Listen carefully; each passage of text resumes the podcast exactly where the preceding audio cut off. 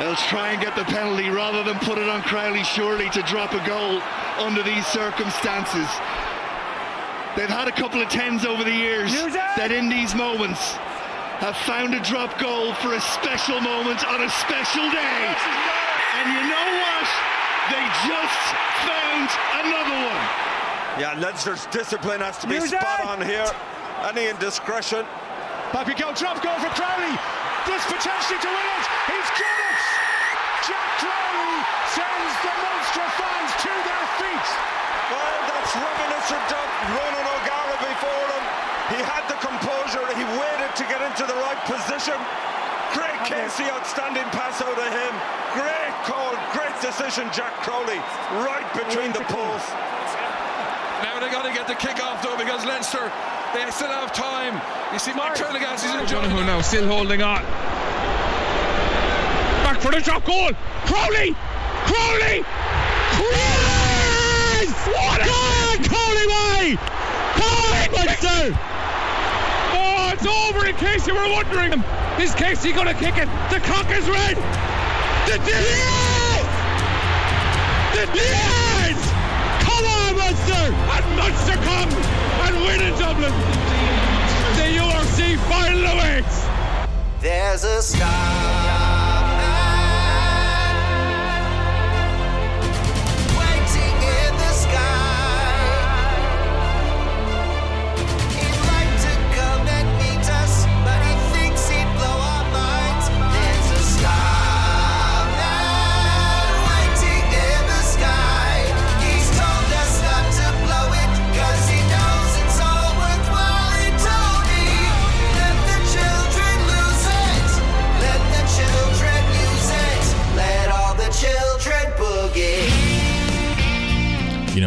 I've been writing the start of the Wally ratings for the last four or five hours. Uh, it's late enough now on Monday. The Wally ratings will be out on Tuesday morning.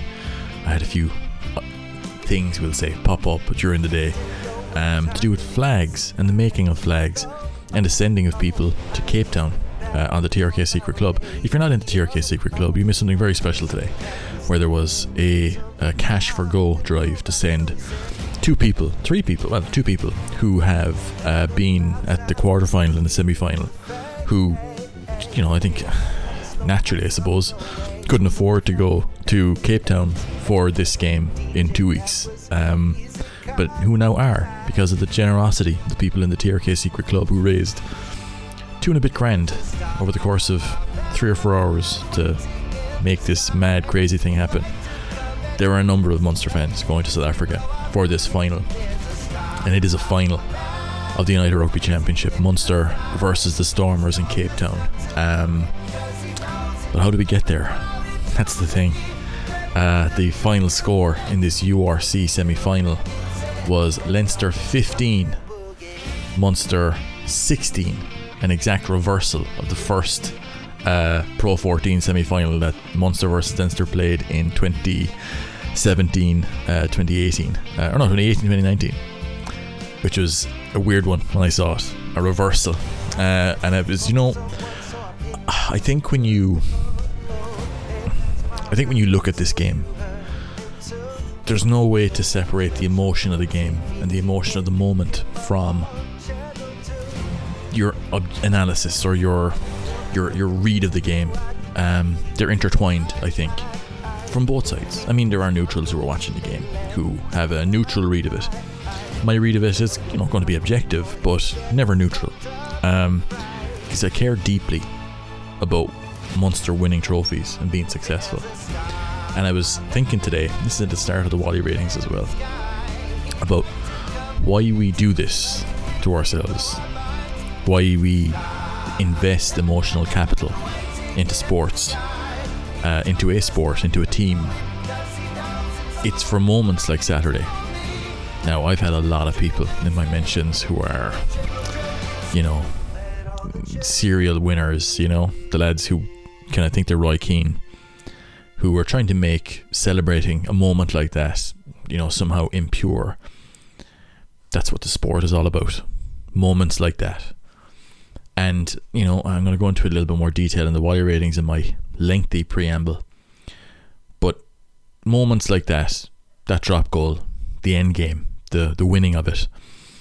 That's what it's all about. That's why we are involved in sports. That's what dragged you into the radicalization that you are in now. If you're listening to me talk on this platform, so I think those are the sort of moments that you have to hang on to and you have to enjoy for what they were. So many stories I've heard. You've heard the commentary in the intro there. Like so many stories I've heard from people who were in varying states of, you know, bawling, crying, just losing themselves um, in celebration, just the memories they have in watching it in a pub, going mental. This is what Munster is. This is the the other side of it. We've had a lot of the hurt, the hurt over the last couple of, of, of years, I would say, more than our fair share, I would say. But moments like that, I know it's a semi final, but they're all part of a story. They're all part of the journey, I suppose, that we are on with this team. And it is a journey now. You could say that this journey started in the Aviva last year against Toulouse. Different coaches, different players. But that was the case with the old, the first Munster journey as well. There were different coaches, there were different players.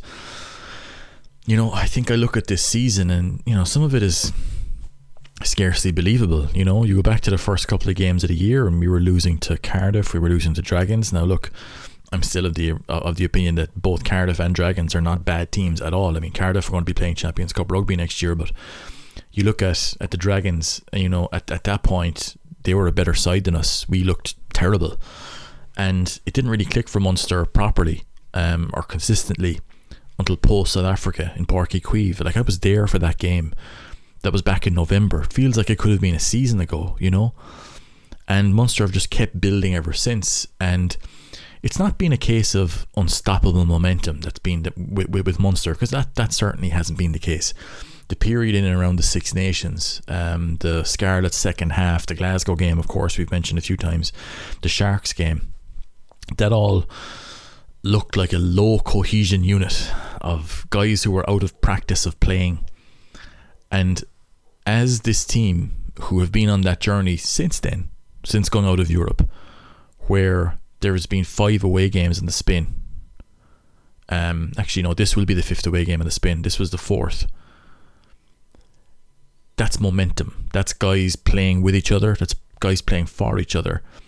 And that ability to step in week after week after week after week with the flow and with the belief that comes with every win, every result that goes your way. It'll give you an idea as to like 25 days ago, we were talking about shit, will we get into Europe? Now we're talking about a URC final. That's of such an immense credit to the players, to the coaches, to the organization that that's where we are. And like, I'm not going to look back and say now, oh, I called it because I didn't.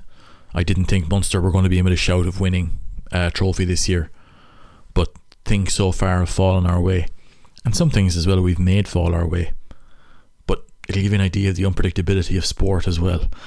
And I think you know going to this game again on Saturday we can't speak about it again without speaking about the rivalry that's there between Munster and Leinster, which I've said it before, a geographic rivalry in name only.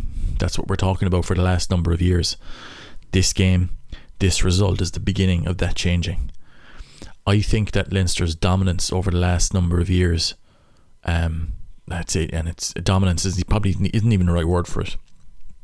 Um, they have won all but two games in the last geez, 10 years coming up on that. 10 or like maybe there's a Rainbow Cup game. We beat them under Rassie. Um, we beat them up in the Aviva with uh, Anthony Foley coaching. Um, uh, certainly since Leinster ascended to the team that we know now, we've beaten them a handful of times, and they've put us away in varying different ways over the last couple of seasons. And to the point where, you know, you have guys like Caelan Doris, you know, talking about after the game, oh, we always enjoy coming to Thomond Park. We always love playing Munster. We love those games. Like, that is not a healthy situation for, I don't, I, and I, I don't think it's a healthy situation for Leinster even. Certainly not for Munster. Um, and I think in this game we saw one, I think Leo Cullen's best laid plans come a little, you know, come, come a cropper Um, I think looking at how Leinster approached this game, they put out a team they felt they could win. And again, you look at the quality on the field. I mean, I've said it in a different article. I actually went back and I read some of the old articles that I that I had from uh, when Leinster beat Munster in uh, you know however many semi-finals and finals it's been. And uh, one of them, even back in 2018, 2019, was is that Leinster aren't really capable of putting out a bad team at the moment. And that's 100% true. It was true then, it's even more true now. Like, I look at the, the Leinster team that we named here, and I was I went over it in, in the red in the Blood and Thunder podcast. Kelleher, Ala Alatoa. Alatoa is not a world class talent. He's a good player. Captain of Samoa, as somebody went to great lengths to point out to Stephen Archer in the presser last week. But you know, a good a good player. I'm not sure if Leinster are getting the full, you know, non-Irish qualified, you know, marquee signing type of impact from him. But they're expensive guys to sign. Good player. Uh, I don't think he, he makes Leinster a worse team, but you know he's he played with the Crusaders, an international. I won't hear anybody tell me that that guy is a, a, a white flag ahead of a game. You look at the second row, Ryan Baird. People talking about him being a guy who's a start for the World Cup. Okay, perfect. There he is. Next to Jason Jenkins. He scored a try, but also, this is a guy all season long. People have been telling me what a game changer for Leinster he is. Turning him into a different beast. They've turned him into something else up in Leinster. Back row, Max Deegan, great young player. Well, he's not even a young player anymore, but a guy who I think he's been varying levels of underrated. Feels that maybe he should have more caps than he does. Will Connor's a guy who has what nine international caps. Jack Conan, three times Test Lion. Luke McGrath. Tell me, is there a player in Irish rugby who has more medals in his back pocket than Luke McGrath does? Uh, Harry Byrne. People talking all week about he's got a big summer lined up ahead of him in, uh, ahead of him in green. You're looking at Charlie Ngatai, uh, Robbie Henshaw in midfield, a, a back three like Tommy O'Brien. I think maybe he's lacking a bit of a top end pace for a winger, but great young player. You're looking at uh, Tommy or Jimmy O'Brien at fullback. You know, this is not a poor Leinster team. I think that Leo Cullen understood that he had a number of guys here who he felt he needed to rotate for, um, and that he wanted to keep out of the firing line. I don't think Cian Healy is fully fit. Um, Andrew Porter is the most important player in Irish rugby. If Andrew Porter were to go down with a HIA in this game, for example, against Munster, then he wasn't available for the La Rochelle game. La Rochelle win that game 9 out of 10 times. Because Andrew Porter is that important. He is the most important player in Irish rugby for me. Dan Sheehan um, closely followed him. Um, like so they're missing guys like that, James Ryan, who they cannot replace. You have guys who are role twins for him, but don't have his quality. And that's kind of the thing. Like but again I look at this game and I see at the end Josh van der Flier, Jack Conan, Robbie Henshaw, like I can't look at that team and say that's a poor like that, that, that like that's a B team. It's not Leinster's strongest possible team, but they were in a situation where they had to make that decision, and Munster still had to beat them. I'm watching the game, like looking at how Munster managed to win and the scale of the game. Um, that will begin to ignite the fires of a proper rivalry between these two teams again. And I, I think James Tracy uh, spoke in on the radio relatively recently this week about the hatred that's there, certainly from the Leinster side, I would say, towards Munster rugby. I could assure James that that hatred is returned in kind. And Munster aren't looking at this game as, oh, well, that's nice to have. They want it to be a start of the reversal of the last 10 years, and more so. Um, so, look, I, I think that that's a great start to win because talking about it is one thing, winning is another. And uh, this will add, um, I suppose, a lot of heat to the next game. But I've got a lot of questions to get through. I want to get to them as well. But first, my read of the game. Now, you, the Wally ratings you will not have read by the time you're listening to this. If you're listening to this as soon as it's published, Wally ratings will be out tomorrow, Tuesday, by, uh, by or today, Tuesday, depending on when you're listening to this, just before midday, I would say. Um, my initial read of the game was is that Munster were a good 10 or 15 points better than this Leinster team. But through a lack of composure, through a lack of accuracy, um, through a few I suppose, kind of coughed up moments where, like soft moments, I would say, in the first half. We let behind at least two or three tries in that first half. Another two, maybe, in the second half, outside of the ones that we scored. So, to me, I see um, a huge scope for improvement. Um, and I suppose a real example of the style we've been building all season long being an incredibly bad matchup for Leinster. Um, Leinster are a counter transition team. Their defensive work on transition is based on a few things, but the threat of the turnover is always there. Now, one of the things that has been a constant with Leinster over the last couple of years, and, and plenty people have flagged it up about, you know, how they clear beyond the ball, you know, when they're looking for their turnovers, when they're looking to try and slow down the ruck. Never mind win breakdown turnovers, which they do as well. They have a tendency not to release in the tackle. Um, they were penalised for those things in this game. Now, that's one of the things where like certain teams, big teams, tend to get away with those things. That didn't happen here, and I can see why a lot of that might seem like. And the thing is, this might seem like singling out Leinster. Like every team who's been a big team or a winning team in Europe or anywhere in the game has had a few things they like they, they, they got away with initially and then just continue to get away with. I will not take anybody seriously who's telling me that Frank Murphy refereed this game poorly, even. Never, never mind that he was unbalanced. Um, I went back and I watched this game on a referee run just because I just wanted to see what are people talking about. You'd spot one or two mistakes on either side, but honest to God, nothing egregious whatsoever all the big calls that I've been told he got wrong. Completely understandable why he called them the way he did.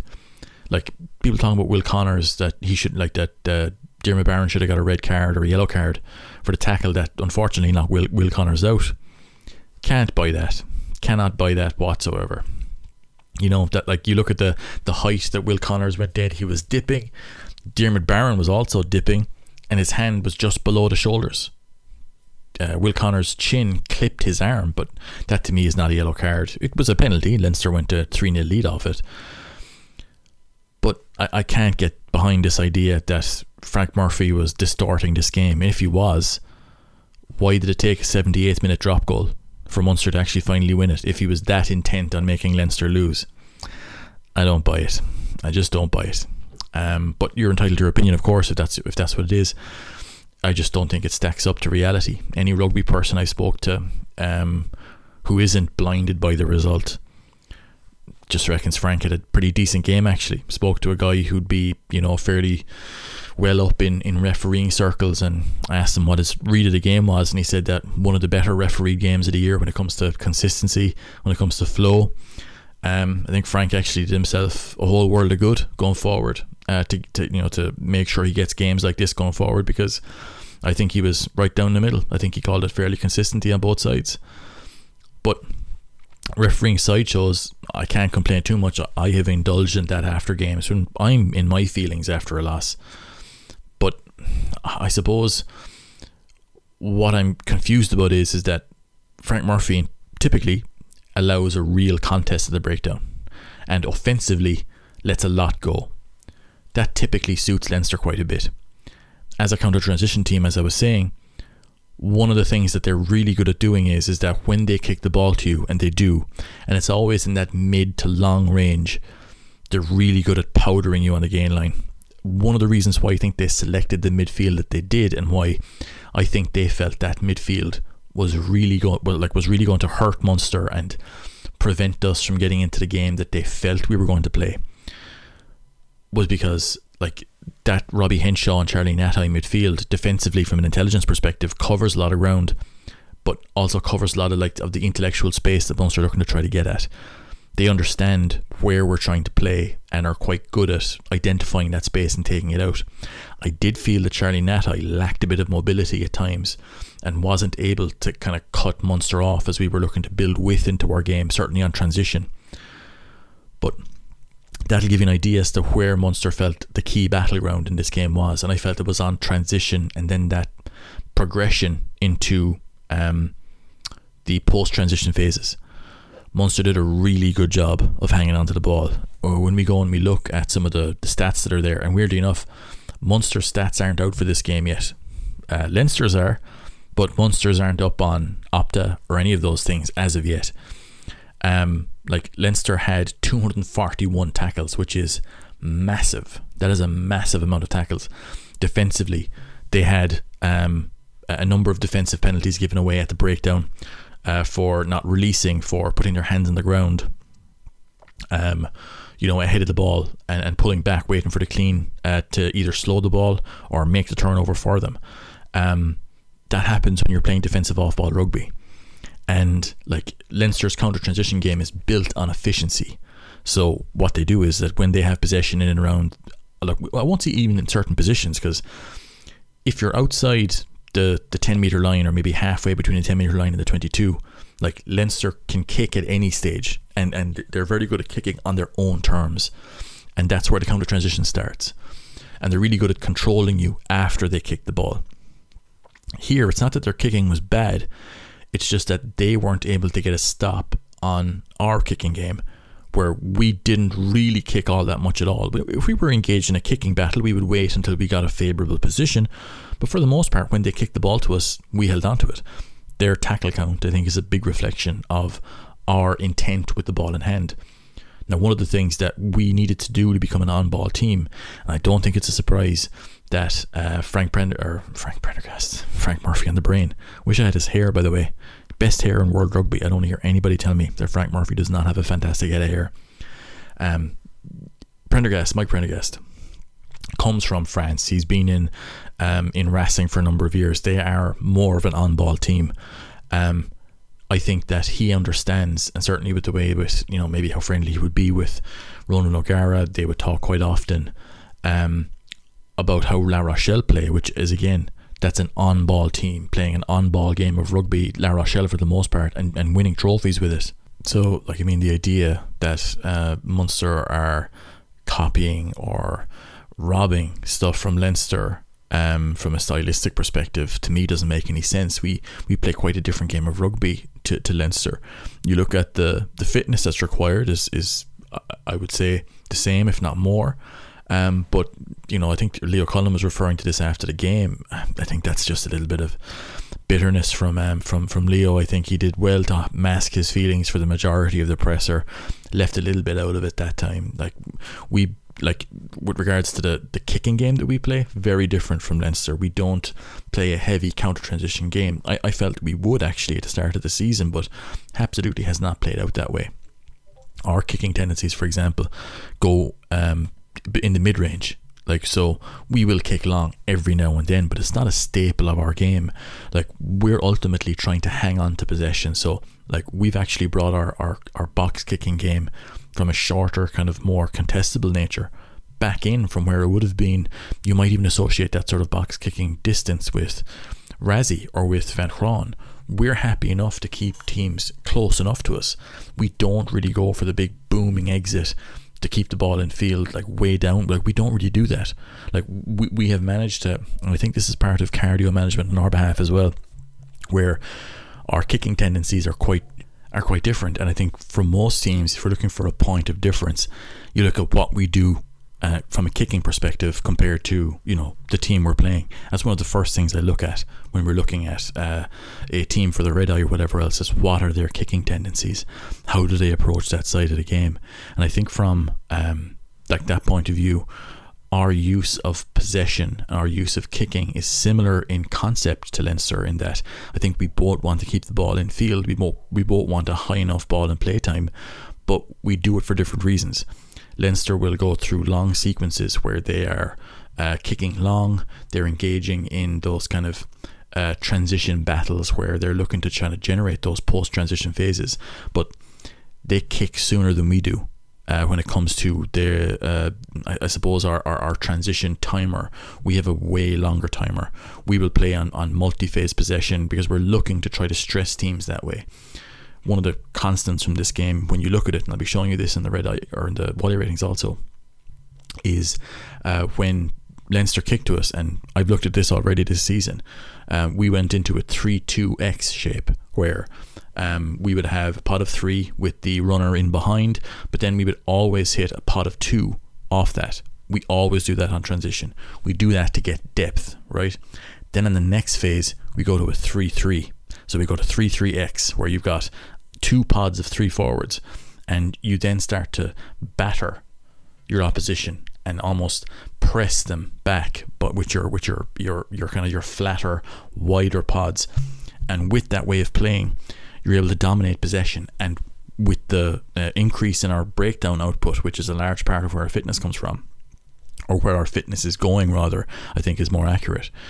I think we're in a position then when now we can start to stress teams defensively. One of the big issues I have with a recent uh, statement that Eddie Jones put out, right, where he was speaking about possession rugby being dead. I genuinely don't think that's the case. I think looking at the modern game, cardio output is the biggest aspect. We only look at um, France's losses to Ireland and Toulouse's losses to Leinster in the last two seasons. Big ball and playtime in both games. When you are playing with big players, you don't want to have a big ball and playtime. When you're playing with bigger, heavier players, you want to have low ball and play because the clock is the clock. You're going to play 80 minutes of clock time. But however long the ball is in play, the longer that is, the more pressure that puts on your starting team, but also on your bench, right? So for the, the bigger, heavier teams, and Eddie Jones is intent on picking a colossal team for Australia. He feels that off ball rugby is the way to go. I don't think so because when you're playing off ball rugby, you're relying on the referee, first of all, to give you decisions, but second of all, when you're an on ball team, you control the ball and play. You you decide what the tempo of the game is because you control it. Like Craig Casey has 124 passes in this game. That is more than Luke McGrath, Harry Byrne, and uh, Nick McCarthy combined on the Leinster team. That'll show you how often and how many plays we made. Relentless ball playing, relentless possession, and look, sometimes I got a bit scrappy. Leinster made a good read on defence, they got a good blitz, we were able to continue to play off that. So guys will offload. Our offloading count is through the roof here because we understand that when things get, stra- uh, get get scrappy on the edge, sometimes you have to offload. Sometimes you are going to be playing a little bit of unstructured ball in those moments. But we're always looking to click back into structure again. And that's that 3 3x where you will have your three pods of forwards in the middle and then one or two forwards at the edge. And that's the the I suppose the base concept of what we're trying to do, and that is different from Leinster. Leinster do play a lot of possession when they get into the right field position. We play with a lot of possession regardless of where we are. And that is something where we've been building our fitness to get to that stage. Like I watch a lot of Leinster. I watch a lot of the different versions of Leinster, like the blended Leinster that we have here, which is mostly the URC team mixed with some of the key players from the, the category one, like European team and they both play the same way. It's one of their biggest strengths Leinster have is that there's not a big like there's not a lot there is no difference between how the URC team and the Category A team play. The role sets and the role builds are just so consistent all the way through. That's one of the biggest parts of their game. So, like, you have to understand that when you're in that Leinster side, you know what your role is, and you know what your what your unit guys' roles are, and you could fill in when necessary. And it's based on counter transition. That's what their entire game for me is based on. So Munster understand this, and the one way to break counter transition rugby is that when they kick to you, you have to hang on to the ball and make it very difficult for them to get it back.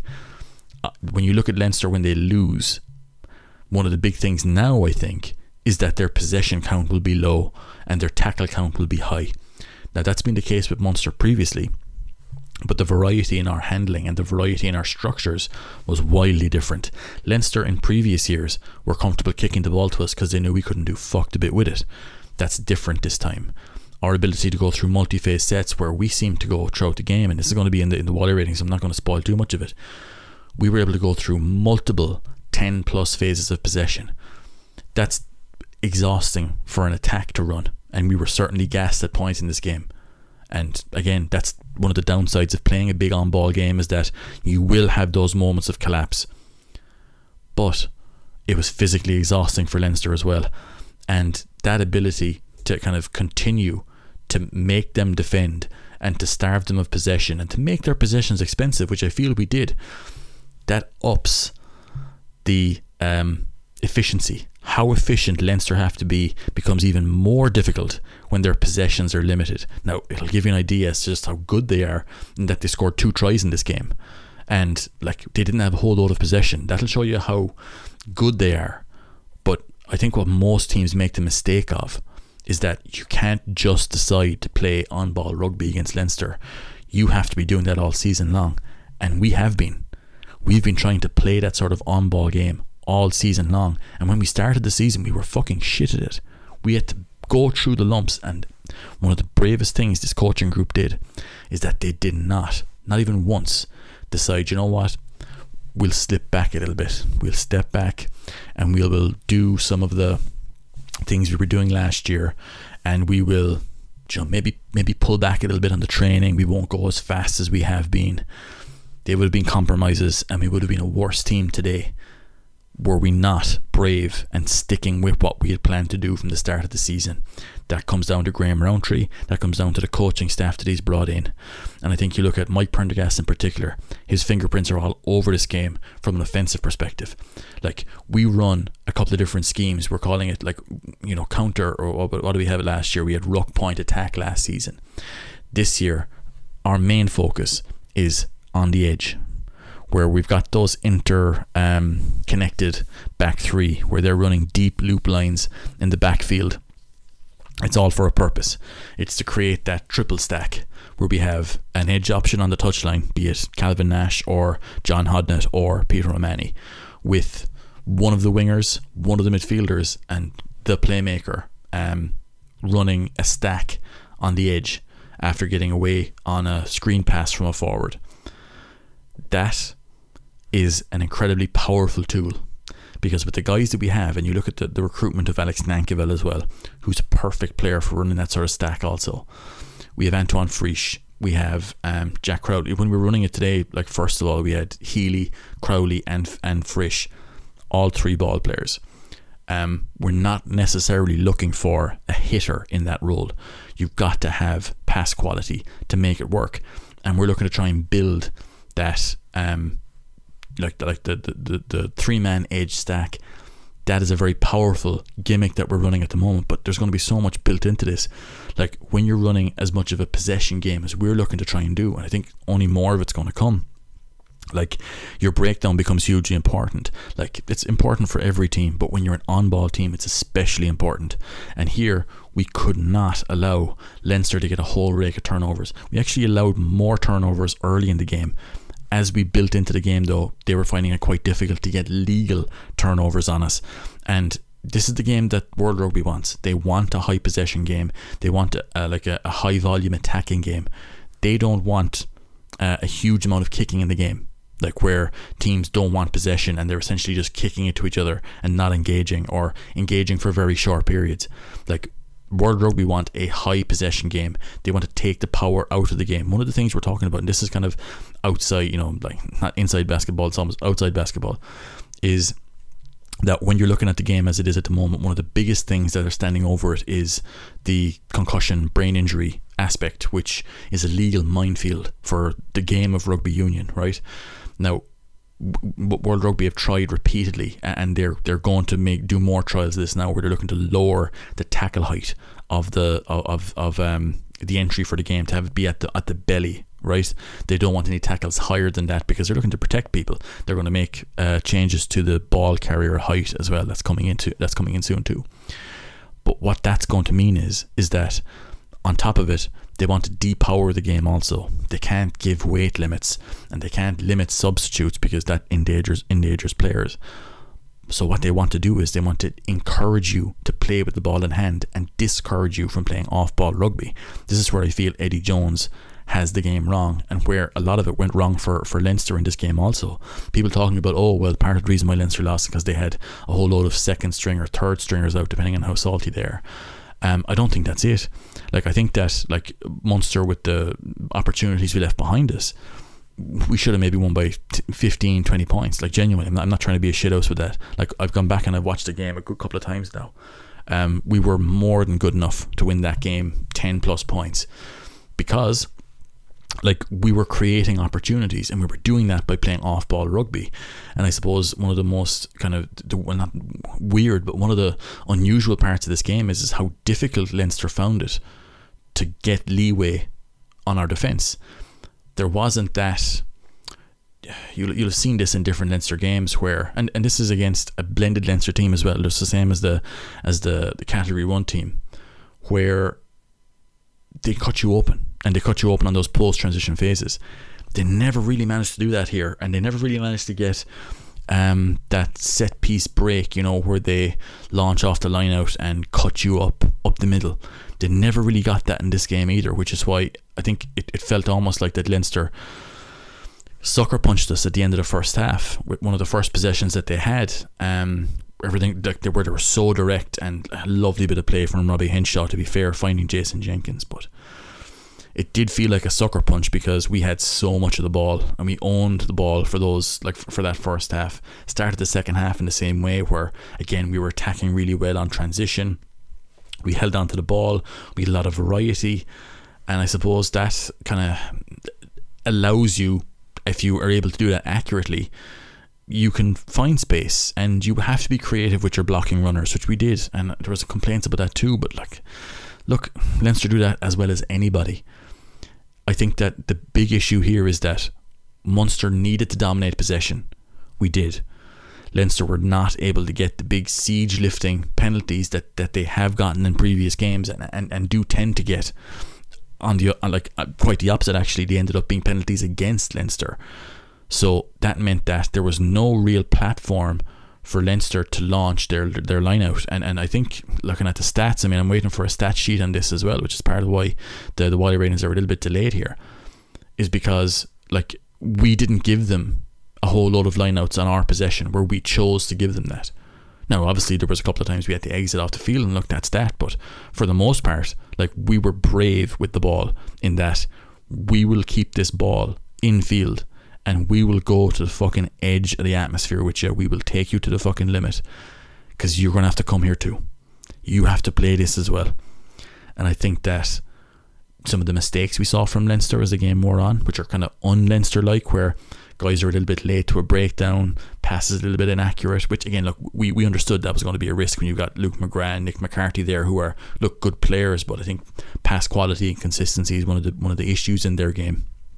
Um, that's one of the big things for me is that can you manage those moments then once you're taking them to the fucking red line, once you're getting it up where both teams are fucked, how do you respond? And that's when Munster went and won this game. Um, the last, I'd say the four minutes to build up before the last big play of this game, which was the the drop goal, um, was some of the bravest rugby I've seen from a team in God only knows how long. Um, last year, I had a T-shirt called "Gan Eagla," Zero Fear Soldiers. Right, that was not Munster last year. We were quite a fearful team at times. It completely applies this year. We are trying to play fast. We want to play with the ball. And in this game, we were defending on our try line. We had a massive turnover from Gavin Coombs. Again, there's been a lot of complaints about that too. Gavin Coombs had that ball ripped before he was off his feet, so he can play that ball. And even then, the ball just popped up. Fineen Wycherley had to take it. That could have gone anywhere. And from there, we exited and went into, again, a counter transition sequence, but started on our five metre line. Leinster ran the ball back, they turned it over, because um, again, we're up, we're in their faces, we're making tackles. Thomas Clarkson knocks the ball on. To be fair, the pass wasn't all that kind to him. Came off his shoulder, I think, knocked it on. Keith Earls takes it, and then we're playing. And we're playing on our own, inside our own 22, deep in our own 22. Leinster pushing, looking to kill us off. At that point, they were two points up. A try there would have killed the game stone dead. It was coming into the last five minutes of the game. They knew it, we knew it. We went the length of the field to get ourselves into position where we worked our way out of their press uh, up to the edge of our 22. Craig Casey kicked the ball long downfield where he knew there was space. We pressured Mike Haley, fucking pushing up on the outside. This guy was busted up all game. Uh, Craig Casey chasing as well. Fucking super athlete, this guy. We pressurise them. They kick the ball back. This is what Leinster do. They kick the ball back in that situation. Are we going to go into a kicking exchange looking for position? No. Jack Crowley takes it, lines up Harry Byrne, and fucking smashes him, vaporizes him, sends him skittering back. Now Munster have possession. Now they have momentum. Now we're playing. We get to the edge. Uh, there's a break by Antoine Frisch. She gets another great couple of meters. We come back against the grain again. Remember, we went to a 3 2x.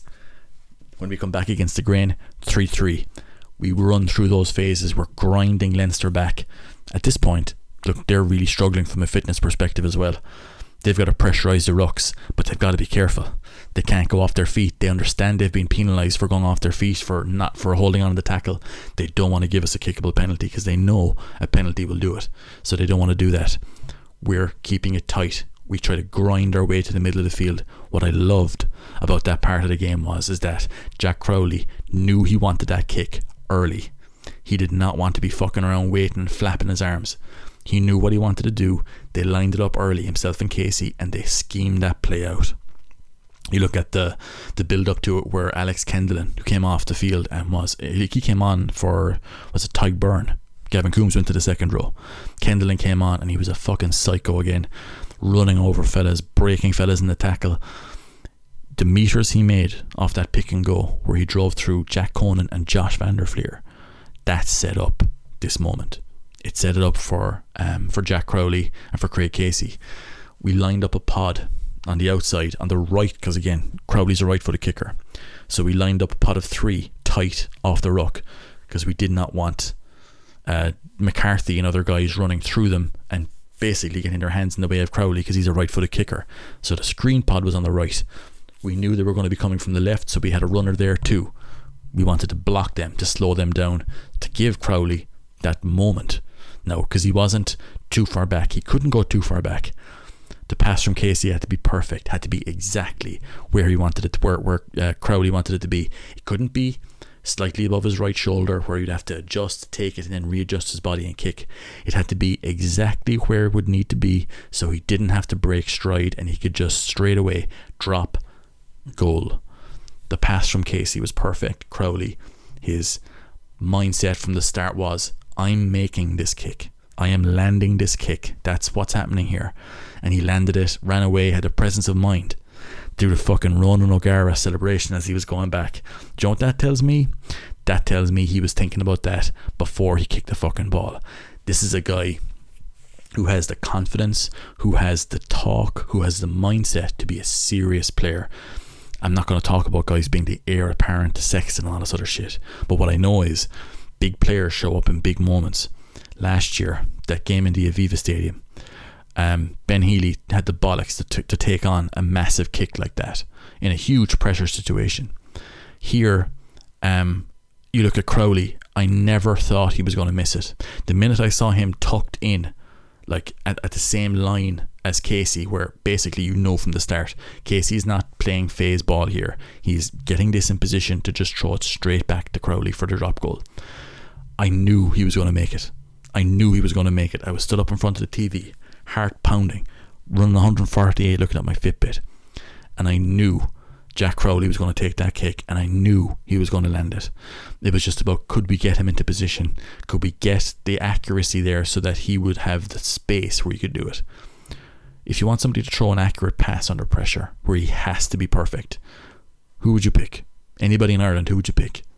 Craig Casey landed right where it needed to be. Jack Crowley, ice cold.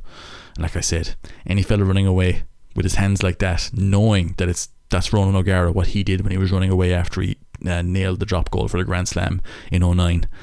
That's a fella who was thinking about that before he kicked the fucking ball. That's the confidence you need to be the guy.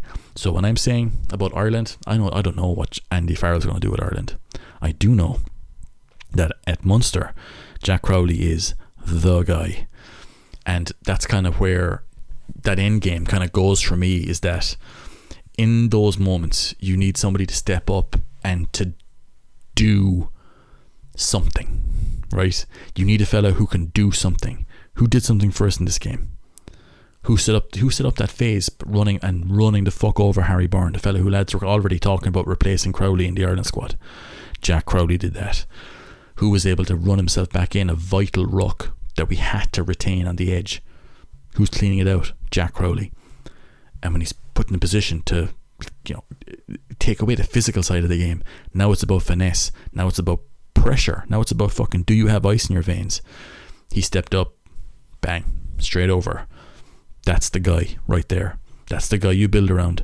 That's the guy who has the stones to do the big fucking man's job. And like every team wants a guy like that who has the stones to make that happen. But to call the shot in advance and to work it into position, that's the man. That's the guy right there. And like the the restart from Leinster was, look to be fair, really unlucky. The I suppose Harry Byrne, like he, he could have been a little bit rattled after that carry. Um, like you look at the restart where Leinster were offside or they were not weren't, weren't offside, they were ahead of the kicker um, with the the kick. Um, like I mean, when have you seen that happen with Leinster? Like in in that moment, like again, it just just kind of shows that every team is human. Every team is capable of looking like like jokers when the pressure is on and when something doesn't go your way. Like that's what Munster did in that moment. That's when the heat came on for Leinster and they had to produce something. Um, and a huge moment. And like you look at the scrum for the first half was Munster's. Um, second half, Cian Healy put Roman Salanoa under a huge amount of pressure. I think Leinster were a little bit unlucky, didn't get a penalty on one of those scrums. But when it came to it, Roman Salanoa held out um, Cian Healy and Alex Kendellen broke off the back of the scrum, ran over Liam Turner, and that was the game. We held it out from there. Um, when Craig Casey kicked that ball off the field, my heart rate was around 148, 149 again. That's what they do to us.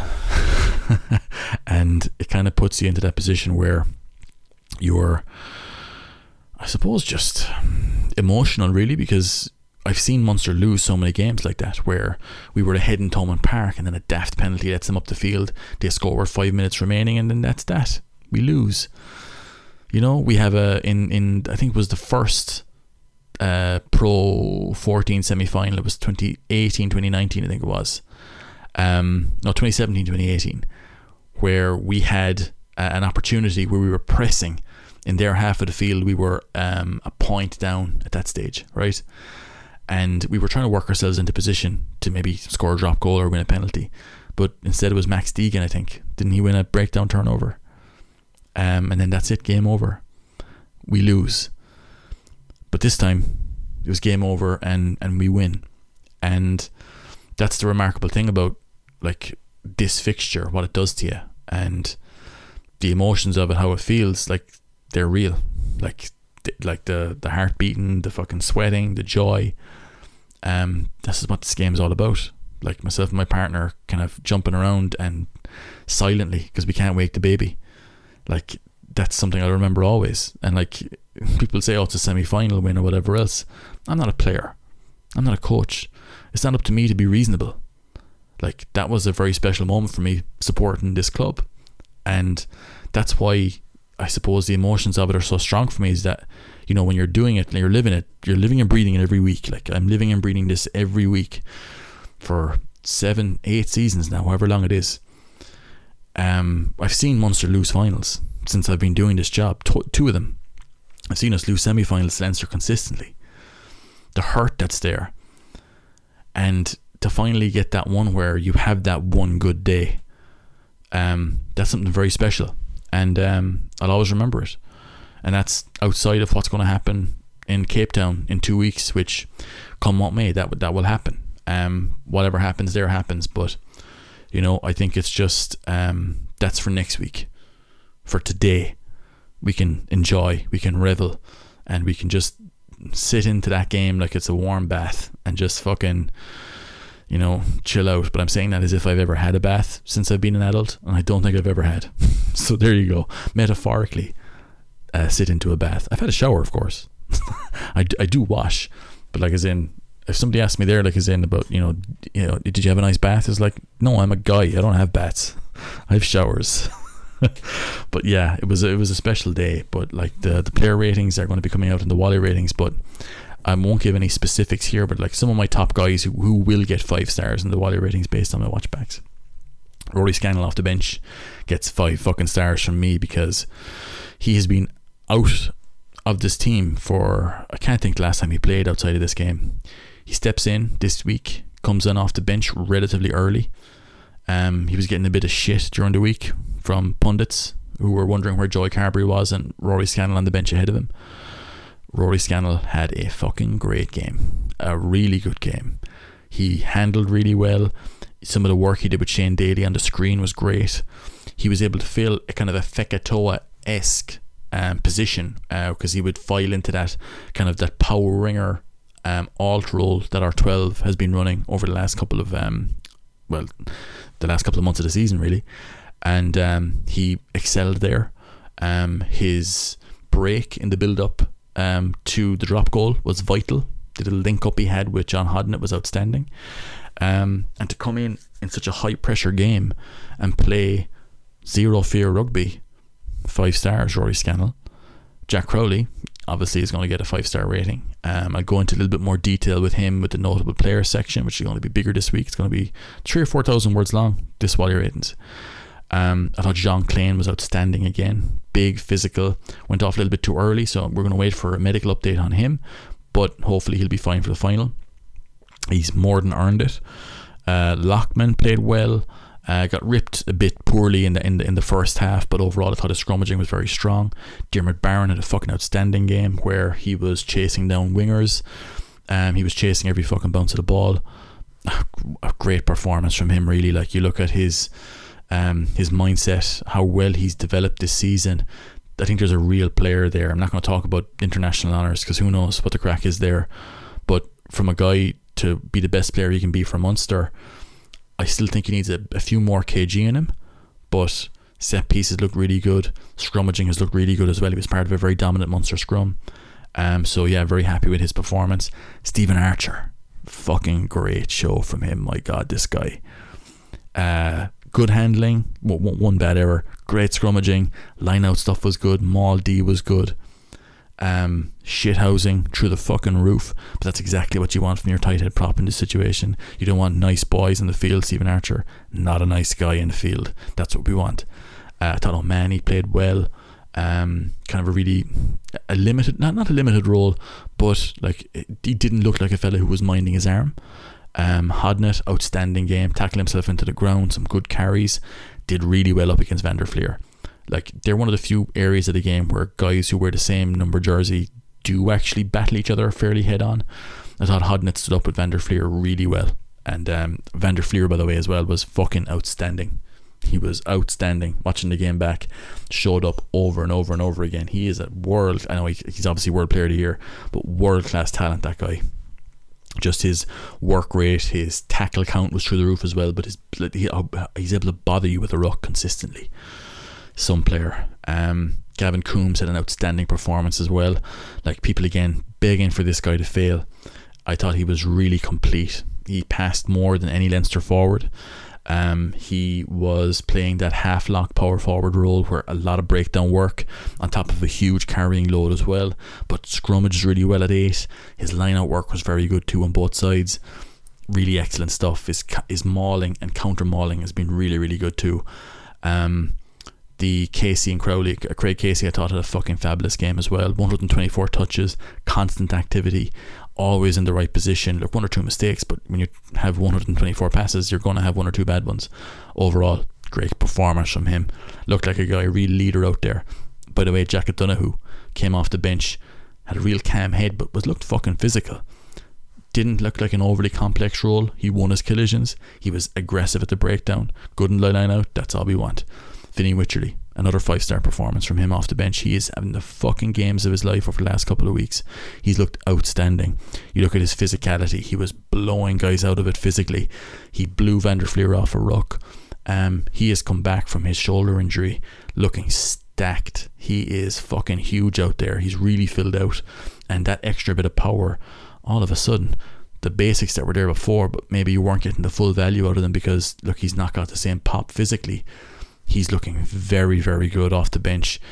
Like you know, you look you look at a fella who's you know six four, six five. they need to have that kind of more on ball focus. And he he's carrying really well since he came back from that injury and hurting guys physically. And that's what you want. I thought Josh Wycherley was just the same off the bench as well. You know your prop is playing well when fellas are complaining that he's coming in off his feet at the breakdown. Physically, thought Josh Wycherley was really dialed into where he needed to be. He actually scrummaged quite well too. Um, yeah, great performance from him off the bench. Uh, Kendellen, like I said, really impressive. Um, not on for a whole pile of time, but when he was on, by God, he made a fucking impact. Um, Healy, I thought had a good game. Um, like the way before he went off injured, he's really fucking trying stuff and going for it.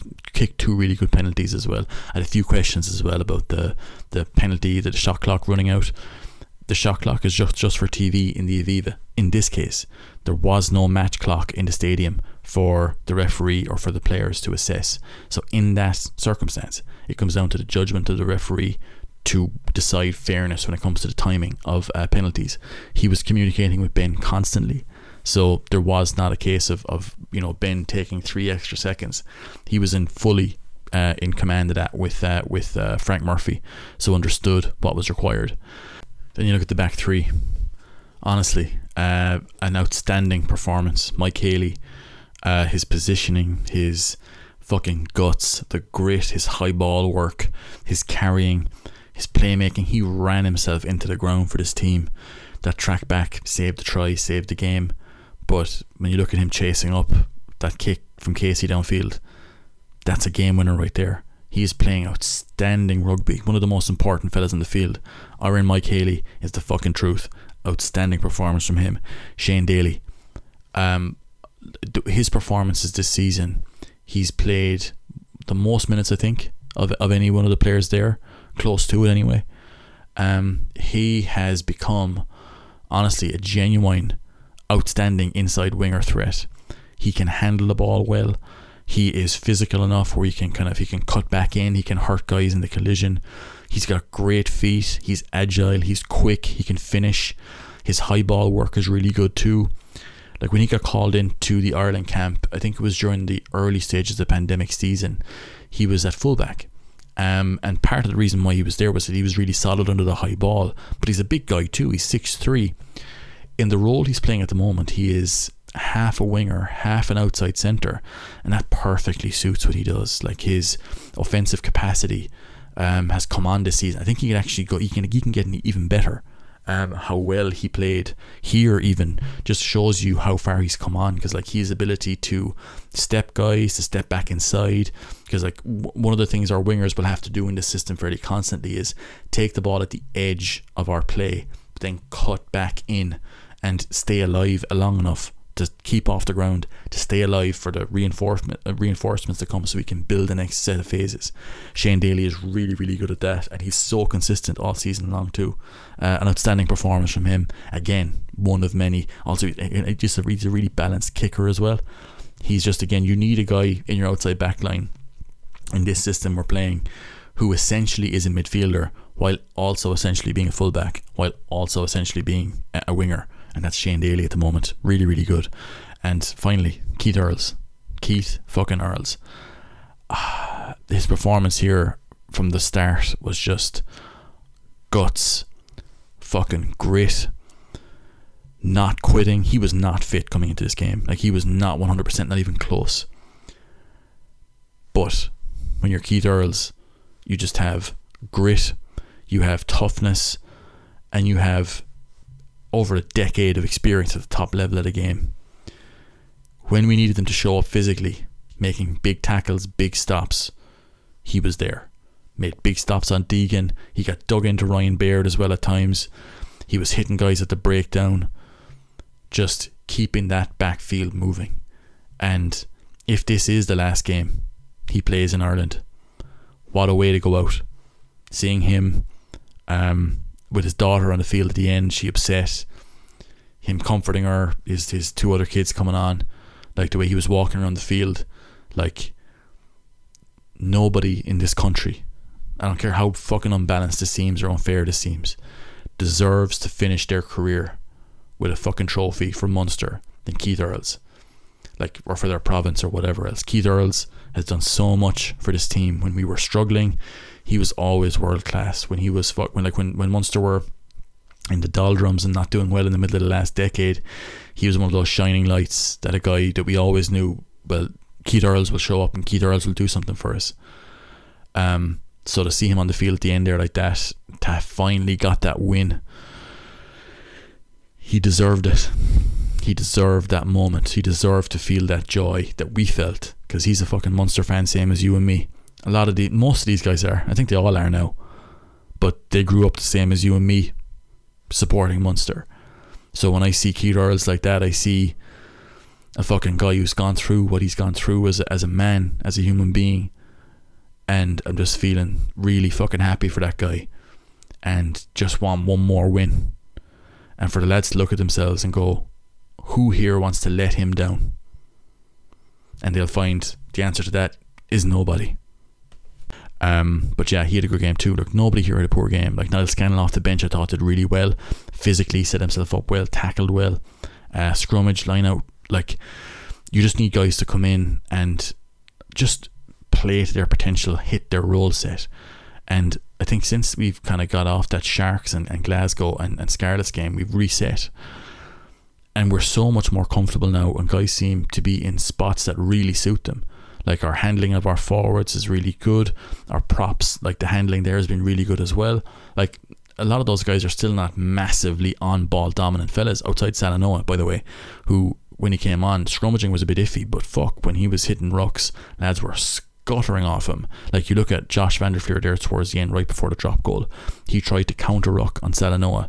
I'd say the second ruck before uh, the drop actually went over, and he hopped off him. There was not a case of oh sticking on Salanoa and oh I'm gonna you know slide up the side of this ruck. He looked like he had tried to fucking counter ruck a concrete bollard, just hopped off him. That's the kind of power Salanoa, Salanoa gives you. And like I look at Josh Wycherley here, I think there's scope for this guy to push on again physically, and that's what you want. Um, nobody here played poorly. You know, I think all, like the Munster guys all did really well. Uh, Frisch had moments like is in not like massive like ooh la la kind of fucking Antoine Tony Fresh moments, but really good defense, competent positionally, and when the opportunity came for him to make a big break that helped us get to a, a, a, a drop goal situation, he had the pace, he had the passing, he had the accuracy. Uh, really well balanced, and I think himself and Nankivell uh, will work really well next season. But himself and Fekitoa next year, in two weeks' time, huge opportunity for those two to sign off with a bang as well. I suppose that's it. We're kind of coming down to you know two week counter to a final, and it's half a world away. I saw the Stormers celebrating on their. They, I'm not sure what they were, what the idea was behind that. We're putting that out there where they didn't have to travel up to Dublin. Maybe they're happy they got Munster. We've already won down there, and look, we're going to be playing on a fucking looks like a volleyball court on a fucking beach, spray painted green down there. It's not going to be easy. But one thing I've learned about this Munster team over the last number of months now is that they are the kings of the hard way. And if Munster were to go from Durban or from Cape Town to Durban to Glasgow to the Aviva and then back to Cape Town again and win a URC title, that is the ultimate Kings of the Hard Way way to win a title for the first time in 12 years. But I wouldn't put it past them. This team have belief, and a Munster team that has belief, they can beat anybody. Thank you very much for joining me. Thank you very much for being a Tier K subscriber. I will talk to you again very, very soon.